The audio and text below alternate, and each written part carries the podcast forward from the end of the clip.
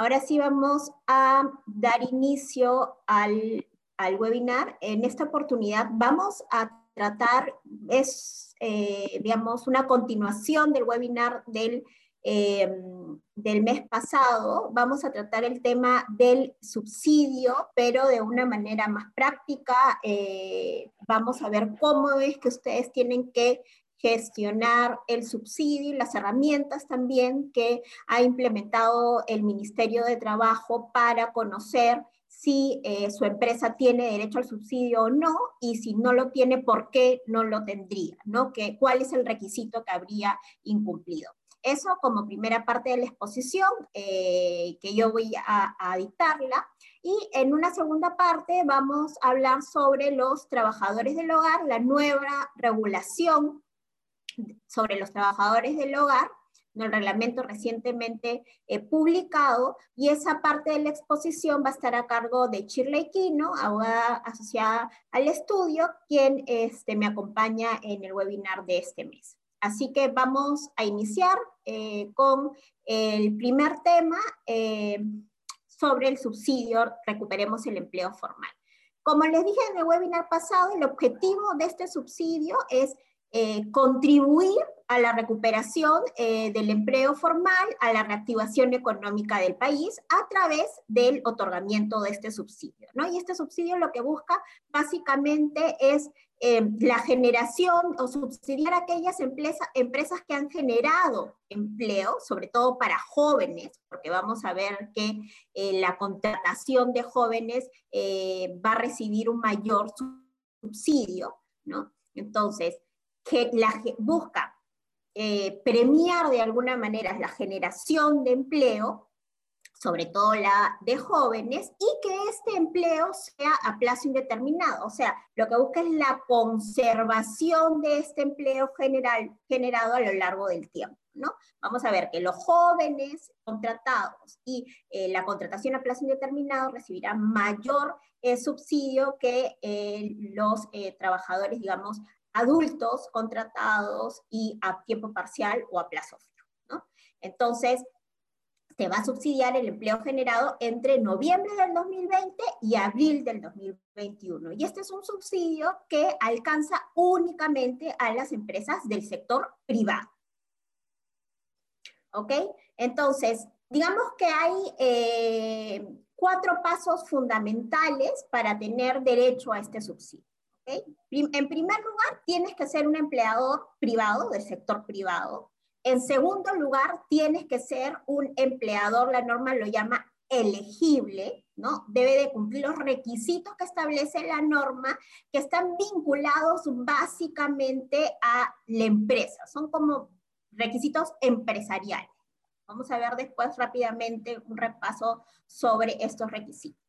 Luego, superado este segundo paso, o sea, aquel empleador privado que cumple con los requisitos de elegibilidad, se entra a evaluar, ¿no? Si además de ser un empleador privado, un empleador elegible, es un empleador calificado. Y en estos requisitos de calificación, eh, básicamente se refieren a requisitos que están vinculados con la generación del empleo, con este empleo que hemos generado los requisitos de elegibilidad vinculados con eh, requisitos empresariales y los requisitos de calificación vinculados con eh, ya la generación del empleo en sí.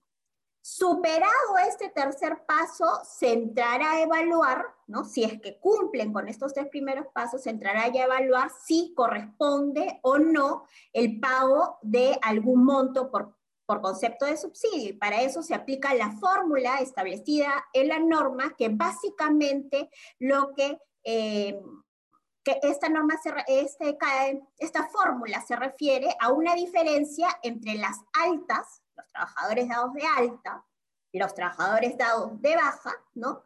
Eh, aplicando las tasas correspondientes y eh, solamente teniendo en cuenta tanto para las altas para las bajas, aquellos trabajadores que ganen hasta 2.400 soles. Ese es el tope, digamos, que se ha establecido en la norma para el, otorgamiento de este subsidio. De acuerdo a em, normas, de, a, publicación del Ministerio de Trabajo, ¿no? Esto sería más o menos las cifras eh, de los empleadores que eh, tienen derecho al subsidio. ¿no? Vamos, vemos que conforme van, digamos, aplicándose los requisitos, van disminuyendo aquellas empresas o van determinándose aquellas empresas que tienen derecho al subsidio. ¿no? Entonces tenemos al final que las empresas que van a tener derecho al subsidio en, el mes de noviembre, por ejemplo, del 2020, ronda los 15.500 y en diciembre de 2020, 20.500. ¿no? Eh, y el monto subsidiado es el que aparece en la parte inferior, es el monto total que se va a otorgar a las empresas por concepto de este subsidio, recuperemos el empleo formal. Como dije, los requisitos de elegibilidad, que es, digamos, es el, los primer, el primer tramo que tiene que pasar una empresa, están, están referidos básicamente a características de la empresa, qué es lo que debe de cumplir la empresa para poder ser un empleador elegible.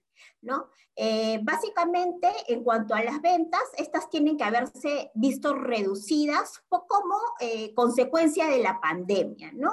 En por lo menos el 20%. Y para eso se compara los meses de abril a mayo de 2020 con los meses de abril y mayo del 2019. ¿no? En algunos casos excepcionales, por ejemplo, cuando no se han generado eh, ingresos en abril y mayo eh, del 2019, se tomará el, el tramo enero-febrero del 2019 y enero-febrero del 2020.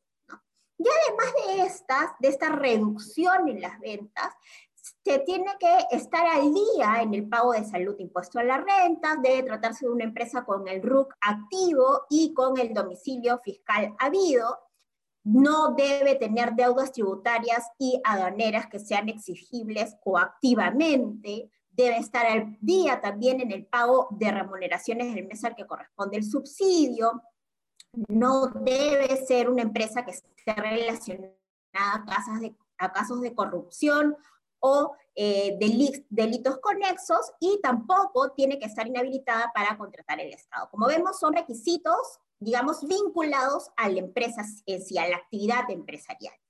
Superado esto, dijimos que se entra ya a verificar los requisitos de calificación. Y estos requisitos, a diferencia de los anteriores, están vinculados ya, como dijimos, a la generación del empleo, ¿cierto? Entonces, en este caso se va a evaluar si hubo un incremento en la cantidad total de los trabajadores en relación a mes de octubre del 2020. ¿no? Si este eh, se va a también evaluar si hubo un incremento de trabajadores con remuneración bruta de hasta 2.400 soles, que es el tope que se ha establecido en la norma. Y en el caso de las empresas que cuenten con más de 100 trabajadores, hay una evaluación adicional y se establece que la suma de las remuneraciones brutas de los trabajadores con hasta 2.400 soles en el mes en que corresponde el subsidio no debe ser inferior al 80% de mes correspondiente al mes de octubre del 2000. Entonces, estos son los requisitos de elegibilidad que se evalúan primero. Si cumple con estos requisitos, se evalúan los requisitos de calificación y si cumple con este requisito, ya se evalúa cuál es el monto que corresponde otorgar por subsidio, aplicando la fórmula que vamos a ver en un ratito.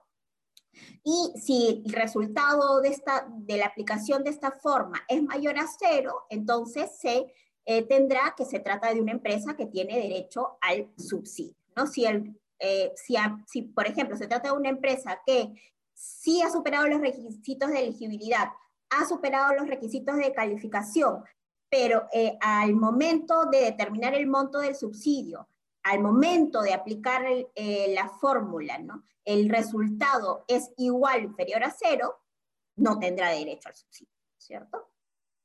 Por lo menos en ese mes. Entonces, eh, para tramitar este, este, este subsidio, digamos, hay dos procedimientos eh, diferenciados. Uno que está a cargo del Ministerio de Trabajo, el Ministerio de Trabajo lo realiza, ¿no? son pasos que el Ministerio de Trabajo realiza de oficio, digamos. Y otros, eh, y otros procedimientos que, que, tiene que realizar el empleador, eh, que, es, que, es, a cuenta del empleador, digamos, ahí ya no interviene el Ministerio de Trabajo. Entonces, los pasos del 1 al 4, ¿ya? Es el procedimiento que realiza el, Ministerio de Trabajo, ¿no? El Ministerio de Trabajo con la información que eh, recibe de parte de otras entidades como la OCE, el Ministerio de Justicia, eh, Migraciones, SUNAT, eh, ¿no? unifica toda esa, esa información, además la información contenida en la planilla electrónica, y sobre la base de esa información recopilada, aplica los criterios que hemos visto, los requisitos que hemos visto de elegibilidad, calificación y establece el monto del subsidio. Eso lo hace el Ministerio de Trabajo de oficio.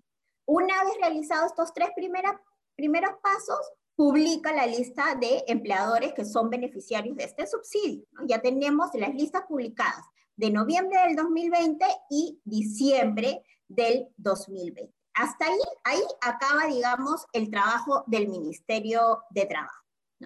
Una vez publicadas estas listas, ya empieza o, ya el empleador puede realizar la gestión de este subsidio a través de la plataforma Viva de Salud. Esto lo tiene que hacer el empleador. Cada empleador privado ¿no? que ha salido en esta lista de empleadores beneficiarios, en la lista, no sé si la han podido revisar, pero la lista básicamente contiene una columna donde está el RUC de la empresa, otra columna donde está la razón social de la empresa y otra columna donde se establece el monto del subsidio. Así van a salir 11 listas con relación a este subsidio, ya van publicadas dos. La de enero se publica en estos días. Entonces, los empleadores que están en esa lista, incluidos en esas listas, van a gestionar por su cuenta el el subsidio a través de la plataforma Viva de Salud. Una vez gestionado este subsidio, ¿no? presentada esta solicitud ante la plataforma Viva, Salud desembolsará el subsidio a los siete días eh, hábiles en la cuenta bancaria que haya eh, consignado el empleador en la plataforma Viva de Salud. ¿Ok? Entonces, el, subsidio, ya, eh, habíamos visto que es un subsidio que se aplica al, trabajo generado o al empleo generado de noviembre a abril, ¿no es cierto? De noviembre del 2020 a abril del 2021. Pero hay que tener en cuenta que por cada empleo generado, solamente se va a recibir el subsidio hasta por seis meses. ¿Esto qué quiere decir? Por ejemplo, ¿no? El empleo generado en noviembre del 2020, ¿ok? Va a percibir subsidio por ese empleo generado, va a percibir subsidio en noviembre, diciembre, enero, febrero, marzo, abril, si es que se cumplen con los requisitos. El empleo generado en diciembre del 2020 podría recibir el subsidio hasta mayo del 2021. Y así sucesivamente, por ejemplo, hasta que lleguemos al empleo generado en abril del 2021, que va a poder recibir el subsidio hasta septiembre del 2021. Por lo tanto, si se trata de una empresa que ha generado empleo desde noviembre del 2020 hasta abril del 2021 y cumple con todos los requisitos de elegibilidad y calificación en todos los meses y, además el resultado de la fórmula es mayor a cero, podría percibir el subsidio por en un total de 11 meses, hasta un total de 11 meses, ¿no? Desde la planilla de noviembre hasta septiembre del 2021. ¿No? Es importante tener en consideración que los, eh, el subsidio correspondiente a noviembre y diciembre del 2020 y enero del 2021, todavía está pendiente la publicación de la lista de enero del 2021, se puede gestionar desde abril del 2021 el, el, subsidio de febrero del 2021 se podrá gestionar hasta mayo del 2021. Eso está en la parte inferior de la diapositiva. La de el subsidio de marzo en junio, el subsidio de abril en julio, el subsidio de mayo en agosto, el subsidio de junio en septiembre y así sucesivamente el subsidio de septiembre hasta el diciembre del 2021. Pero, ¿ok? Hay un tope eh, un día específico para, eh, hasta el cual se puede gestionar el subsidio, que me parece que es el 14 de eh, diciembre del 2021. ¿Ok? ahí hay que tener en cuenta este, este máximo, este tope eh, hasta el cual se puede gestionar este subsidio para que no nos pasemos de ese dato. Ahora, no necesariamente quiere decir que eh, si yo, por ejemplo, no gestiono el subsidio de noviembre, diciembre y enero del 2021, en abril ya no lo voy a poder gestionar. No, sí se va a poder gestionar, podrías acumular todo y gestionarlos todos en diciembre, ¿no? Pero la recomendación, digamos, sería que se vaya gestionando conforme se puedan ir gestionando el subsidio. Estas son las tasas. Como dije, eh, se privilegia la contratación o la generación de empleo de jóvenes y a plazo indeterminado, como ven en el cuadro, los jóvenes, la contratación de jóvenes y a plazo indeterminado tiene una tasa eh, mayor que eh, la contratación o la generación de empleo de adultos y eh, también la, contratación de empleo a tiempo determinado o tiempo parcial. ¿no? Se va a recibir más por los tres primeros meses y menos por los tres siguientes meses. ¿no? Como, y como hemos dicho, eh, por cada empleo se va a recibir el subsidio hasta por seis meses. Es a la parte inferior de, este cuadro tenemos la fórmula que hay que aplicar para determinar el monto de subsidio, que como dije, básicamente es una diferencia entre las altas y bajas, considerando solamente las altas y bajas que, eh, que tengan una remuneración de hasta 2.400 soles, ¿no? Y aplicando la tasa que corresponda. Acá hay un, cuadro, eh, un ejemplo, perdón, de cómo se calcula el subsidio. En realidad es, es, es muy fácil. Eh, primero hay que, hay que eh, señalar que, como hemos dicho, solamente se van a tomar las altas y bajas de hasta 2.400 soles. ¿no? Entonces, en el primer cuadrito, por ejemplo, eh, hay una persona que gana 2.500, ¿no? Y en diciembre del 2020, por ejemplo, hay una persona que gana 2.400, ¿no? Entonces, él se, se toma las altas que en este caso se, primero vamos a ver las bajas, se toman las bajas, en, en este caso dos no aparecen en el, en el cuadro inferior, entonces dos sería una baja, vemos, verificamos que es una persona que gana hasta menos de 2.400, entonces sí se cuenta, entonces se considera 1.500 soles por la tasa, en este caso al ser un joven le corresponde esta tasa, eh, y este es el monto a determinar por el subsidio, ¿no? Y en este caso, la alta igual, ¿no? Se considera esta alta, eh, eh, esta alta, no, la número 5 no se considera porque gana 3.000 soles y es hasta 2.400 soles, los que hay que considerar, y se multiplica por la tasa, ¿no? Y se hace la resta y este sería el monto a determinar por concepto de subsidio. Ahora, ¿cómo haces la gestión del subsidio ante la, ante la plataforma Viva Lo primero hay que verificar que estemos registrados ante Viva, ante la plataforma Viva, ¿no? Si no hay que hacer el registro, es muy fácil. Eh, en la segunda imagen eh, hay ahí un, eh, un link, digamos, que dice registrarse, ahí se puede registrar. Una vez registrado, se va al, a este cuadradito que se refiere al subsidio Recuperemos el Empleo Formal. ¿no? Se da clic ahí y van a aparecer eh, la siguiente información. Básicamente, lo que va a, pedir esta plataforma, en primer lugar, es que consignes, que el empleador consigne a un representante para gestionar este subsidio y que este representante haya sido autorizado por el representante legal de la empresa se ponen eh, esos datos del representante y con esta información eh, Salud eh, va a proporcionar una contraseña y un usuario para poder gestionar este subsidio. Una vez recibido esta contraseña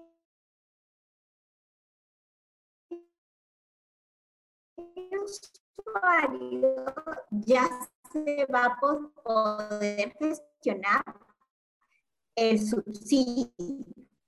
Y eh, para gestionar ese subsidio, lo que te solicita Básicamente son dos cosas, establecer una cuenta en la cual se va a depositar, se consigna este, esta, eh, debe de tratarse de un CSI eh, eh, que esté activo, de una cuenta activa y en moneda nacional.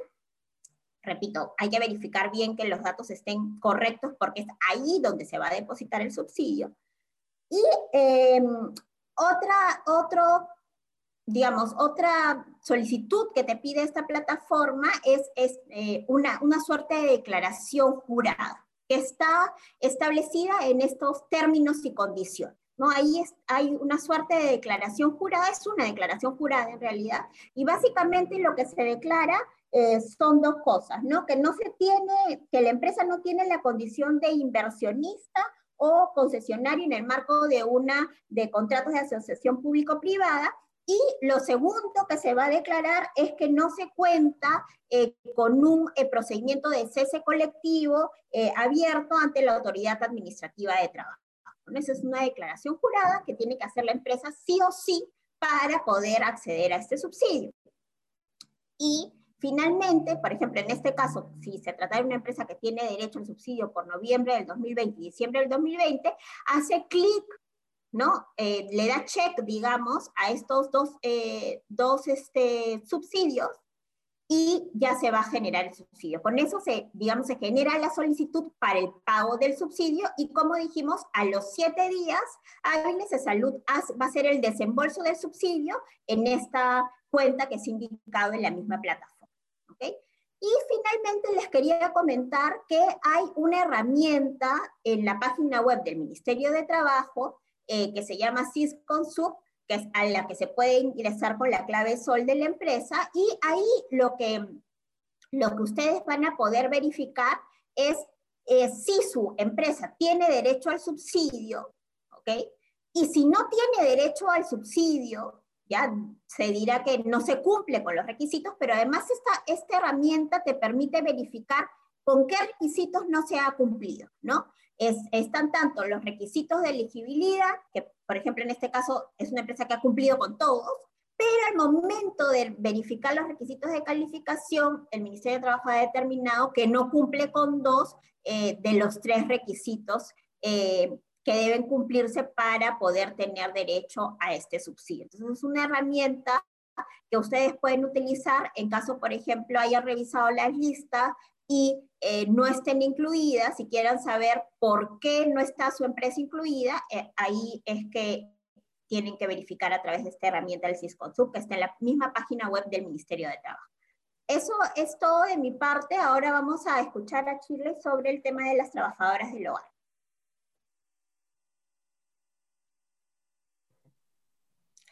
Bien, eh, buenos días. Como ya adelantó Cris, Cristina, vamos a conversar ahora sobre eh, las nuevas disposiciones del, nuevo régimen de trabajadores del hogar.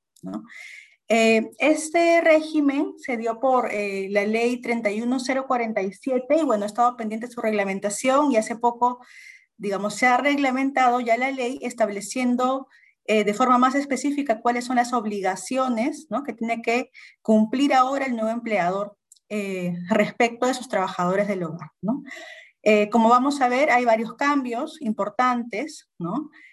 Eh, incremento de beneficios, e incluso formalidades ¿no? que el régimen anterior no exigía.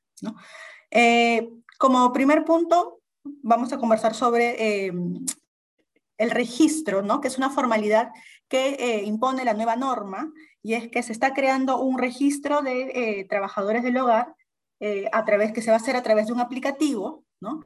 Eh, y que va a servir para registrar tanto al empleador del hogar, del trabajador del hogar, y también al, propio trabajador del hogar. Y también para la emisión de las boletas de pago, porque ahora esto constituye una obligación. ¿no? Entonces, a través de este eh, aplicativo, lo que se va a exigir es que se dé de alta a la trabajadora o al trabajador del hogar así como que se realicen también las actualizaciones referidas a eh, eh, cualquier situación que pueda eh, haberse modificado durante el vínculo laboral. ¿no? Entonces, este registro es obligatorio, ¿no? hay que realizarlo dentro del plazo de tres días y a la vez entregar la constancia del alta también a la trabajadora o al trabajador del hogar dentro del mismo plazo de haber realizado el alta. E incluso si es que se realiza alguna modificación sobre la situación del trabajador o de la trabajadora del hogar, esta constancia de modificación e incluso la constancia de, dada de baja también debe ser entregada. ¿no? Entonces, esto es importante porque es una formalidad que eh, antes no se exigía, ¿no? Y eh, vamos a ver que incluso se va a entender, de acuerdo con lo que señala la norma, ¿no? Se entiende que eh, se cumple con la obligación de dar de alta, no con el alta en sí mismo, sino habiendo acreditado que se entregó la constancia de alta respectiva a la trabajadora. Es decir, tiene que entregarse bajo un cargo, ¿no? Eh, además, tenemos que eh, ahora es obligatorio también el suscribir un contrato de trabajo que contenga eh, la información mínima, que contenga cierta información mínima referida tanto a los datos del empleador como a los datos del trabajador o de la trabajadora del hogar. Eh, y aquí es súper importante mencionar ¿no? que se establece la obligación de, eh, en caso que la trabajadora o el trabajador del hogar decidan recibir sus remuneraciones e o ingresos a través de entidades financieras, esto tiene que estar señalado o en el contrato de trabajo o en un documento posterior, ¿no? Entonces, tiene que señalarse esta autorización con indicación pues, de la entidad financiera y los datos de la cuenta a fin de que el empleador pueda proceder con el pago. Esto es bastante importante porque ya vamos a ver más adelante que incluso eh, se ha establecido una nueva infracción ¿no? relacionada a trabajadores del hogar eh, que sanciona no contar con la autorización ¿no? del trabajador o de la trabajadora para realizar el pago a través de entidades eh, financieras, ¿no? Entonces, esta autorización tiene que ser explícita y además tiene que, tiene, eh, que darse el pago a través de la cuenta de la misma trabajadora o trabajador del hogar, ¿no? Y es importante recalcarlo porque a veces pasa que el trabajador, la trabajadora del hogar son personas de repente mayores que no eh, suelen usar, eh, digamos, eh, no, no, tienen acceso, no suelen usar entidades financieras, ¿no? Entonces de repente dan la cuenta de un familiar, dan la cuenta de un pariente, ¿no? Y esto, digamos, está explícitamente prohibido por la norma. Si se van a usar entidades financieras para realizar el pago de remuneración y beneficios, estas cuentas tienen que estar a nombre del titular, es decir, del trabajador, ¿no? Y adicionalmente contar con la autorización expresa. Ahora bien, en cuanto a los beneficios, ¿no? vemos que han habido muchos cambios eh, en lo que respecta a las gratificaciones eh, legales. Estas se van a regular, se equiparan a las gratificaciones legales de régimen general. Entonces, va, la trabajadora va a tener derecho ¿no? a una remuneración, a la remuneración que habitualmente percibe, eh, digamos, mensualmente. Este monto va a ser el monto a considerar para el pago de la gratificación en julio y diciembre es una remuneración por eh, cada, digamos, una, remuneración por las gratis de julio, una remuneración por las gratis de diciembre. Adicionalmente, eh, creo que se movieron las filminas. Adicionalmente tenemos el, pago de la CTS, ¿no? que acá también hay, hay un cambio importante. Eh, como recordaremos en... Más atrás, Cris, por favor. Como recordaremos en el caso de la CTS régimen anterior, lo que señalaba es que este beneficio eh, podía pagarse ¿no? Este, con periodicidad anual o al cese. Se dejaba eh, un poco, digamos, a, discreción. ¿no? Pero lo que señala ahora la norma es que este beneficio tiene que pagarse eh, semestralmente, tal como ocurre con el pago de, em, de la CTS de régimen general, ¿no? Eh, va a equivaler a tantos doceavos como haya trabajado, laborado el trabajador, como ocurre en el régimen general, ¿no? Y el trabajador o la trabajadora va a tener que informar cuál es la cuenta ¿no? de la entidad financiera en la que desea que se le eh, abone la CTS. ¿no? Esta, esta, esta es una obligación que corresponde al trabajador o la trabajadora del hogar y tiene que hacerlo hasta el 30 de abril o hasta el 30 de octubre según su eh, fecha de ingreso. Eh, y aquí es importante recalcar en cuanto a la CTS no pagada, eh, digamos, por el periodo previo a la vigencia de la nueva norma, del nuevo régimen, lo que se ha establecido es que si no se realizó el pago de la CTS anual, porque esto era una posibilidad, estaba así regulado por la norma, se tiene que establecer un cronograma de pagos, ¿no? Para regularizar este beneficio que como máximo eh, puede terminar de pagarse hasta diciembre del 2023. Ahora bien, con relación a, lo que es este, tiempos de trabajo, ¿no? la jornada máxima, como en, todo régimen laboral, es de 8 horas diarias o 48 horas semanales. ¿no? Eh, se establece un descanso mínimo de 12 horas para aquellos trabajadores o trabajadoras que eh, residen en el hogar. Durante este tiempo de descanso, que, en este caso es diario, ¿no? el trabajador o trabajadora no tiene la obligación, digamos, de eh, estar realizando labores, ¿no? siendo, siendo que incluso se señala que el empleador debe permitir las salidas ¿no? durante estos tiempos de descanso, sean diarios, semanales eh, o anuales, ¿no? Eh, tienen derecho también a un refrigerio no menor de 45 minutos, que debe coincidir con el tiempo en el que usualmente se toman los alimentos. Derecho al descanso semanal obligatorio, eh, derecho también a los feriados. Si es que se elabora en día de descanso semanal obligatorio o en feriado, se deberá pagar una sobretasa que equivale al 100%, ¿no? pero esta sobretasa va a ser proporcional a las horas trabajadas.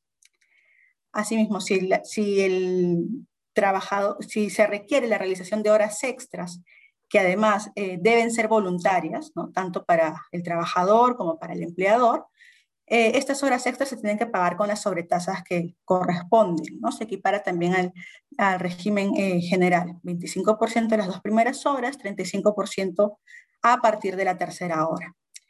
Hay una excepción a la voluntariedad de em, la realización de horas extras, ¿no? Eh, y es que el trabajador o la trabajadora del hogar va a estar obligado a realizar horas extras em, en situaciones de caso fortuito o fuerza mayor, ¿no?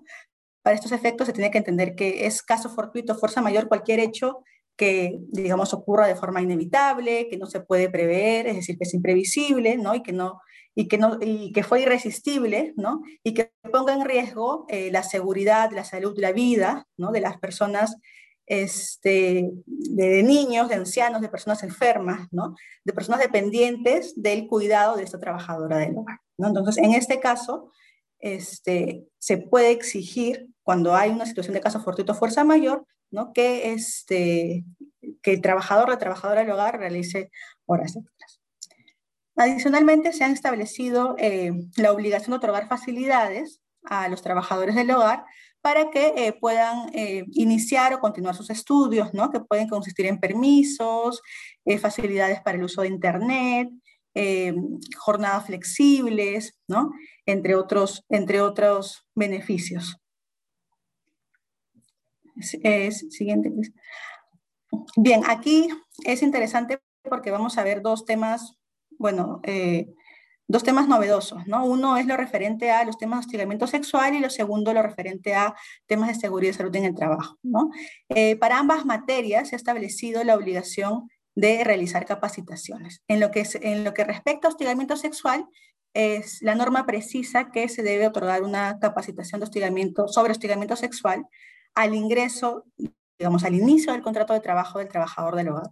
Y luego, anualmente, ¿no? La que, capacitación que deben recibir tanto el empleador y los miembros de la familia, este, digamos, con los que trabaja el trabajador, la trabajadora del hogar, y también este, una capacitación anual para el trabajador del hogar, ¿no?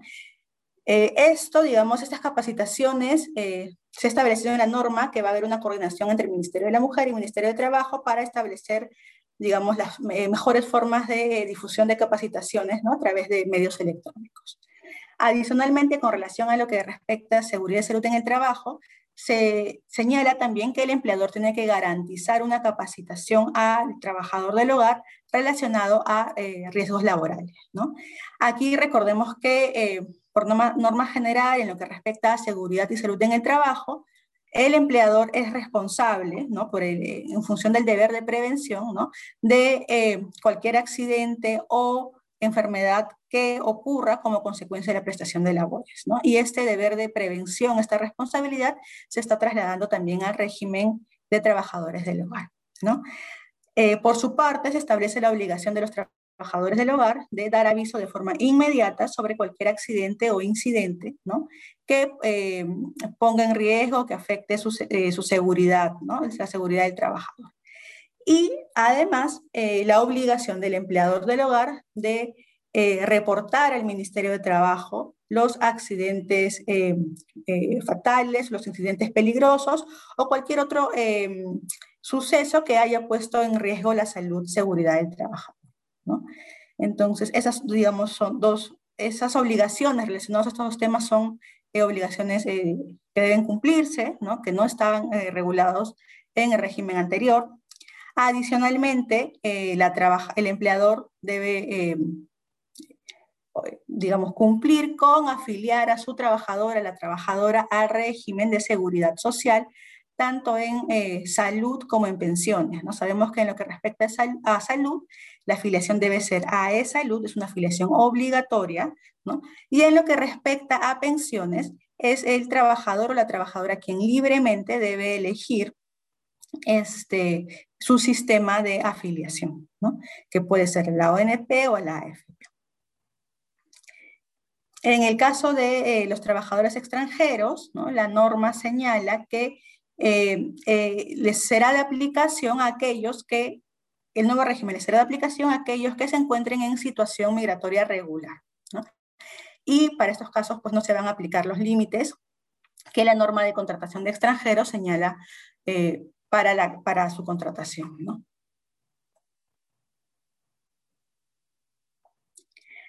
Eh, bien, aquí ya, bueno, ya habíamos conversado un poco sobre el registro de los contratos de trabajo de los trabajadores del hogar, ¿no?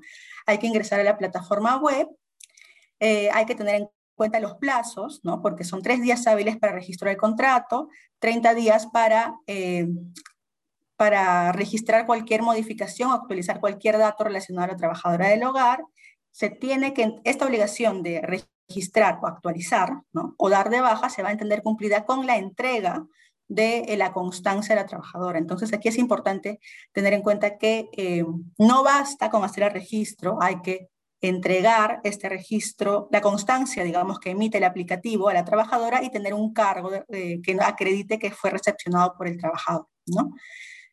Eh, se, va, se dispone también, ¿no? el uso exclusivo se va a habilitar para el uso exclusivo del trabajador del hogar y en lo que respecta a condiciones de trabajo, alojamiento, eh, se señala que el empleador está obligado a brindar para los trabajadores que eh, realizan labores, eh, digamos, dentro del hogar, ¿no? lo que se conoce como cama adentro, ¿no?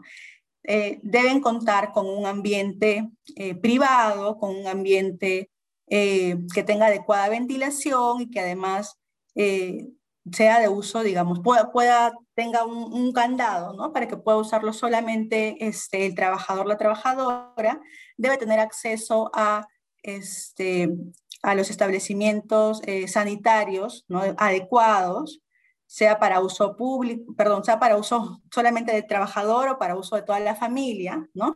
Y la alimentación eh, en estos casos, ¿no? Trabajo cama adentro debe otorgarse en la calidad y cantidad suficiente, ¿no?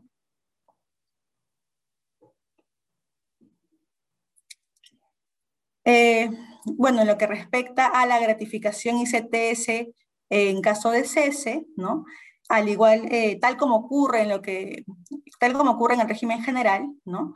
Este, si es que esto, si es que el trabajador cesa antes de la fecha de pago, en el caso de la gratificación, antes de julio y diciembre, pero obtuvo un mes eh, de labores, ¿no? Deberá Em, se le deberá pagar el beneficio de forma proporcional en los meses. ¿no? Y de la misma forma, en el caso del beneficio de la CTS, este, el trabajador tendrá derecho al pago proporcional en función a los meses ¿no? y días laborados, eh, si es que tiene, cumple con el requisito de haber laborado por lo menos un mes. ¿no? Y bueno, la CTS acumulada, como ya conversamos, tiene que eh, pagarse en función a un cronograma, si es que la CTS generada antes de la vigencia de la nueva norma, es decir, con el régimen anterior, no fue pagado eh, anualmente. Con la modificación del régimen eh, laboral de trabajadores del hogar, se han establecido, se han creado infracciones ¿no? que eh, buscan pues incentivar al empleador, ¿no? el trabajador del hogar, a cumplir con estas, porque de lo contrario eh, podríamos, podrían estar expuestos al pago de multas. ¿no? Entonces es importante tener en cuenta estas infracciones ¿no? este, que se van a sancionar en función de la gravedad o tipificación de cada una de estas. ¿no? Entonces podemos ver que eh, constituye una infracción leve no entregar la constancia de registro de alta, modificación, actualización o la baja en el registro del trabajo del hogar dentro del plazo.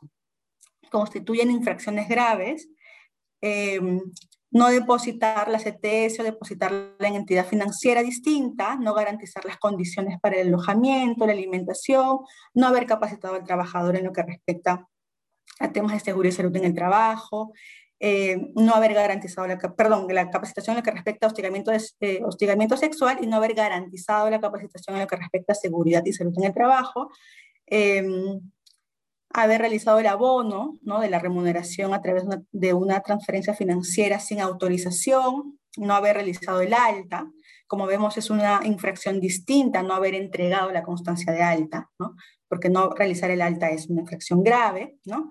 Y bueno, se establece también una nueva eh, infracción, pero que está más relacionada a las agencias de empleo, ¿no? Que es no publicar en espacio público y visible el protocolo de contratación.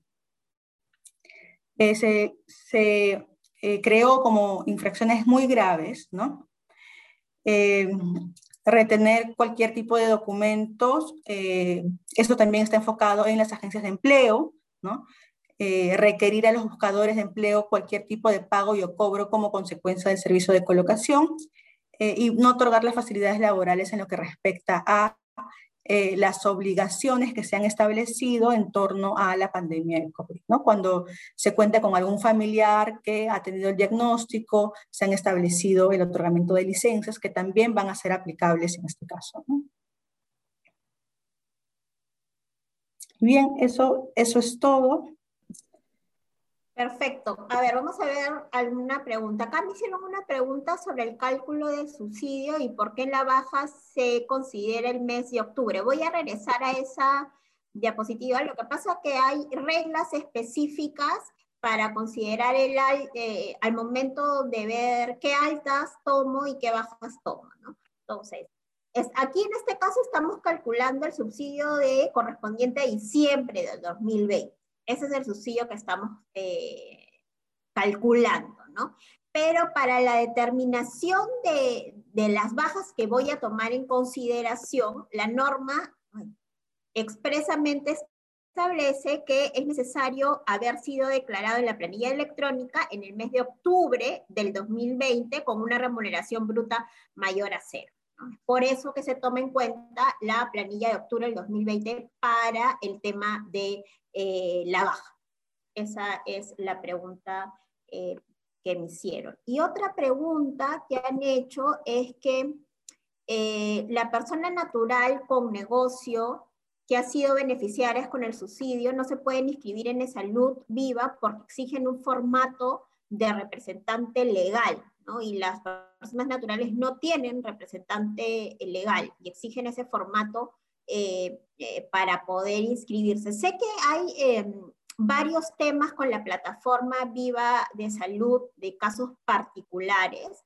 En todo caso, eh, hay que tener en cuenta que esa plataforma, o sea, tanto Salud como el Ministerio de Trabajo tienen canales de comunicación a los cuales se pueden resolver estas, estas este, inconsistencias que hay en la propia plataforma, ¿no? Porque si es que se trata de una persona que está incluida en la lista de beneficiarios, que está establecida en la resolución ministerial como beneficiario del subsidio, tiene que, tiene derecho a ese subsidio y tiene que poder gestionarlo. Y la única forma de gestionarlo es a través de esa plataforma, no hay otra forma de gestionarlo, ¿no?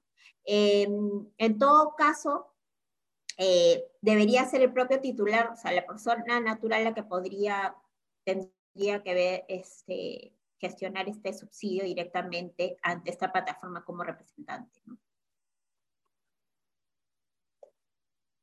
Hay una, hay una pregunta sobre trabajadores del hogar. Dice si este régimen también es aplicable a la trabajadora del hogar si solo acude al hogar una vez a la semana. En todo caso, ¿qué disposiciones son aplicables y cuáles no?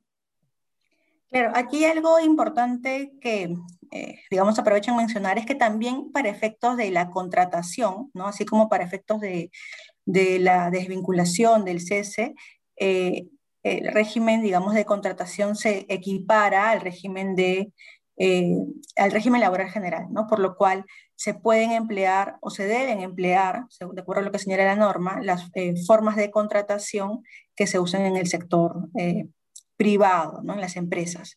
Entonces, en la medida que se trate, quien esté realizando labores, en la medida que se trata de una trabajadora trabajador que realice labores propias del hogar, eh, enfocadas en la limpieza, cocina, ¿no?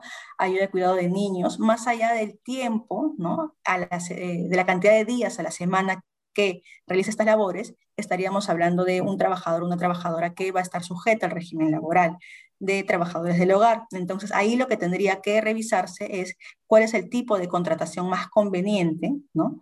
Que este, podría ser de repente eh, un contrato part-time, considerando que eh, si es que ¿no? el promedio de horas diarias eh, a la semana no, no, va, no llegan a cuatro, tienen que ser menor a cuatro. ¿no? O si de repente vamos a contratar a alguien por un tiempo o periodo determinado, este, eh, recurrir a las modalidades de contratación de, que establece el decreto legislativo 728. ¿no? Claro, sobre todo en ese caso de, de, contrato de plazo fijo estamos hablando eh, de contrato de suplencia, ¿no? O, también podría ser, no sé, caso del nacimiento, por ejemplo, de un menor que solamente requiere, va a requerir cuidado por cierto tiempo, o hay alguna persona que necesita una asistencia especial eh, por un determinado tiempo, también podría eh, contratarse a plazo fijo. en todo caso, sí, digamos, como ha dicho Shirley, independientemente de las horas que labore a la semana, estaría calificaría también como una trabajadora del hogar sujeta a las normas.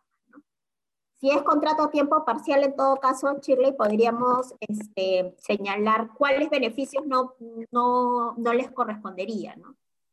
Claro, en este caso eh, no va a tener protección contra el despido arbitrario, es decir, que no se va a requerir eh, una causa justa de despido, como sí se requeriría para el caso de eh, una trabajadora o trabajador del hogar que labore de forma indefinida, ¿no? O que labore incluso bajo un contrato temporal, pero a quien se le decida cesar antes de la fecha de término del contrato. Va a tener derecho a gratificaciones, pero no va a tener derecho a la ACTS, ¿no? Este, y en lo que respecta a vacaciones, tampoco va a tener derecho a los 30 días de vacaciones, ¿no? Claro, hay muchos eh, menos beneficios sociales si se trata de una trabajadora del hogar a tiempo parcial eh, y, a diferencia de los trabajadores del hogar, digamos, a tiempo completo, full time, ¿no? Eso habría que evaluarlo y ver cómo es que se podría plasmar este contrato o esta relación a tiempo parcial de acuerdo a las horas que esa trabajadora labore, ¿no? Eh, que tiene que ser, como ha dicho Chile, menos de cuatro horas diarias en promedio durante la semana. Entonces ahí de repente sería bueno evaluar cómo es la mejor manera para que encaje como trabajadora a tiempo parcial. Eso, creo que ya no eh, hay más preguntas. no toda, todo, toda la, la, gestión del subsidio, acuérdense, se hace a través de la plataforma de Viva de Salud, ¿no? Eh, y es a través de esa ese, este, plataforma eh, que ustedes van a poder gestionar el subsidio y Salud va a poder eh, pagar el subsidio los siete días de gestionado el mismo. Igual cualquier pregunta que tengan nos la pueden hacer llegar al, correo electrónico eh, del estudio o nuestros correos electrónicos y nosotros trataremos de, responderlo, de responder sus consultas en la brevedad posible. Muchas gracias Shirley por tu participación en este webinar y gracias a todos por su participación también. Nos vemos el próximo mes. Gracias.